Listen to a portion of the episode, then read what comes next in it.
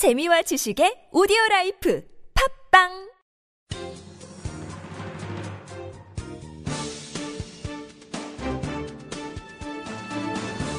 일간 사설 3월 20일 금요일 조선일보 사설. 대법관 퇴임 후 변호사 개업 무작정 막아서야. 대한변협이 변호사 개업 신고를 낸 차한성 전 대법관에게 개업 신고 철회를 요청했다.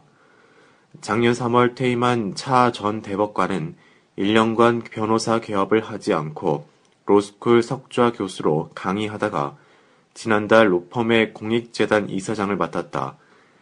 지난 18일엔 변호사 개업 신고를 한 것이다.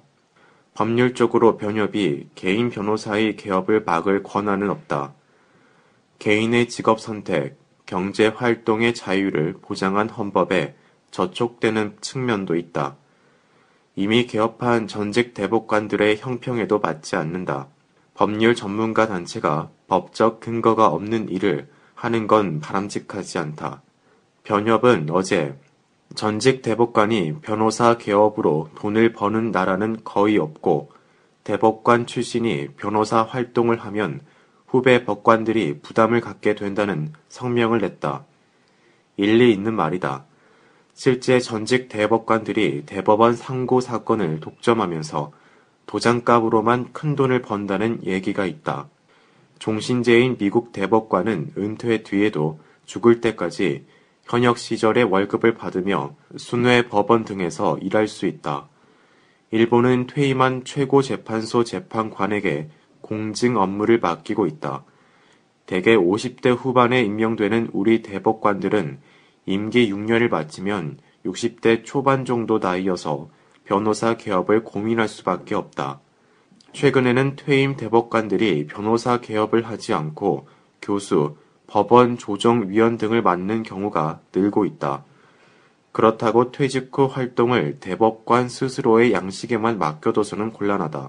대법관이 퇴임 후가 불안하면 우수한 법관이 대법관에 취임하려 하지 않아 재판의 질이 떨어질 것이다. 퇴임 대법관의 지식과 경륜을 활용할 수 있는 제도를 먼저 고민해 볼 필요가 있다. 두 나라 한 몸, 미일 동맹이 불러올 경랑, 제대로 대비하고 있나? 일본의 연립 여당인 자민당과 공명당이 18일 자위대의 해외 군사 개입을 세계적 수준으로까지 확대하는 내용의 안보 관련 법제 개정 내용에 합의했다. 이들은 올 여름까지 자위대법 등 14개 법률을 고쳐나가기로 했다. 4월 말쯤엔 미일 방위 협력 지침도 이 내용에 맞춰 개정할 계획이다. 일본 연립 여당이 마련한 방안에 따르면 일본 자위대는 앞으로 미군 지원 활동이란 이름 아래 세계 어디로도 출동할 수 있게 된다. 현재는 일본 주변 지역에서만 그것도 전장에서 떨어진 후방 지역으로 자위대의 미군 지원 활동 범위를 제한하고 있다. 이제 이런 속박을 풀고 일본의 안위에 영향을 미친다고 일본 정부가 판단하면 세계 어디든 출병하겠다는 말이다.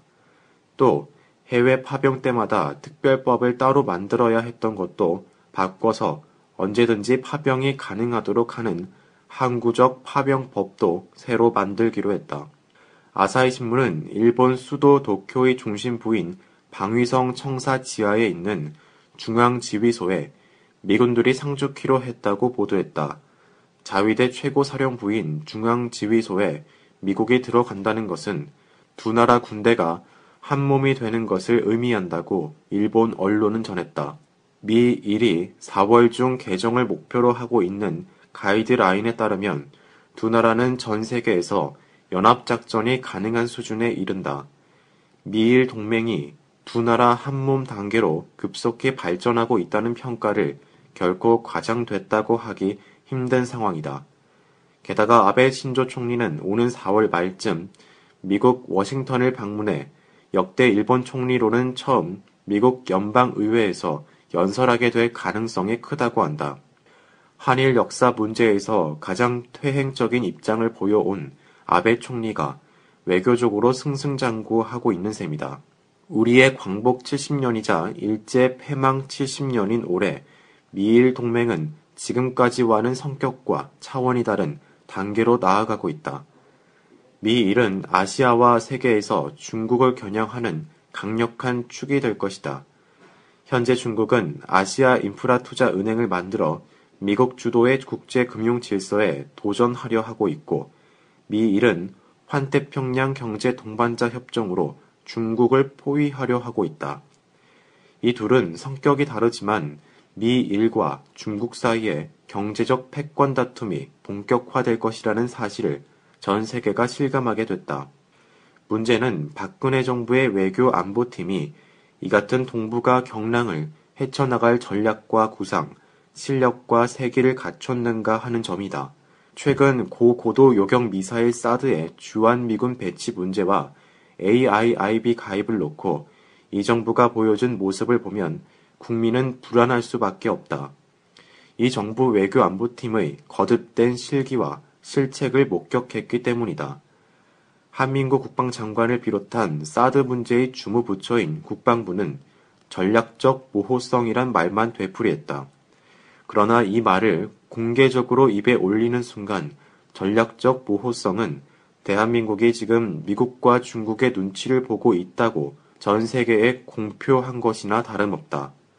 국방부만이 아니라 청와대 국 가안전보장회의의 김관진 위원장을 비롯해 윤병세 외교부 장관, 주철기 외교안보수석도 국민을 안심시킬 리더십이나 소신을 보여주지 못했다.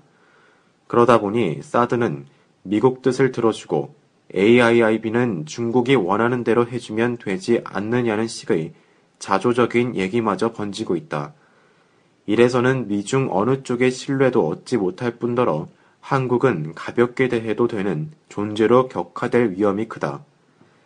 미중을 상대하는 우리의 전략이 일본과 같을 수는 없다. 그러나 예전과는 차원이 달라진 미일 동맹을 보면서 과연 이 정부가 한미동맹 관리와 대중국 관계라는 복합 방정식을 풀어낼 비전과 실력이 있는가를 걱정하지 않을 수 없다.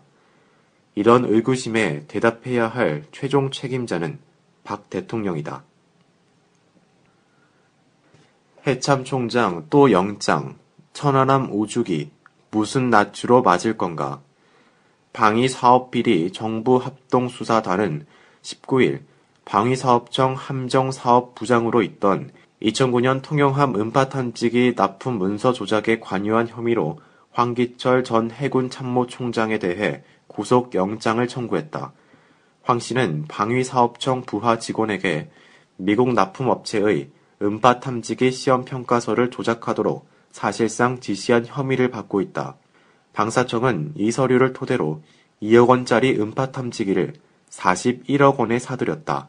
통영함은 2010년 천안함 폭침 사건을 계기로 좌초 또는 침몰한 함정을 구조하거나 탐색, 인양하는 데 쓰려고 2012년 1,590억 원을 들여 만들었다. 그러나 해군의 시험평가 과정에서 음파 탐지기가 이상 물체를 전혀 탐지해내지 못하고 물고기 떼나 찾아내는 수준의 엉터리로 드러났다. 이 바람에 통영함은 작년 세월호 사건 때도 전혀 써먹지 못했다. 지금까지 통영한 비리로 전직 영관급 장교 4명이 구속됐다. 앞서 정옥근 전 해군 참모총장이 총장 재임 때인 2008년 STX 조선 측에 손을 내밀어 7억 원대 뇌물을 받았다고 구속됐다. 26일이면 천안함 폭침 사건이 발생한 지 5년이 된다. 그때의 충격은 천안함 유족은 물론 온 국민의 몸에 생생하게 남아있다. 이제 천안함 비극을 계기로 건조한 함정에서까지 비리가 드러났으니 해군은 무슨 낯으로 천안함 오주기를 맞을 것인가.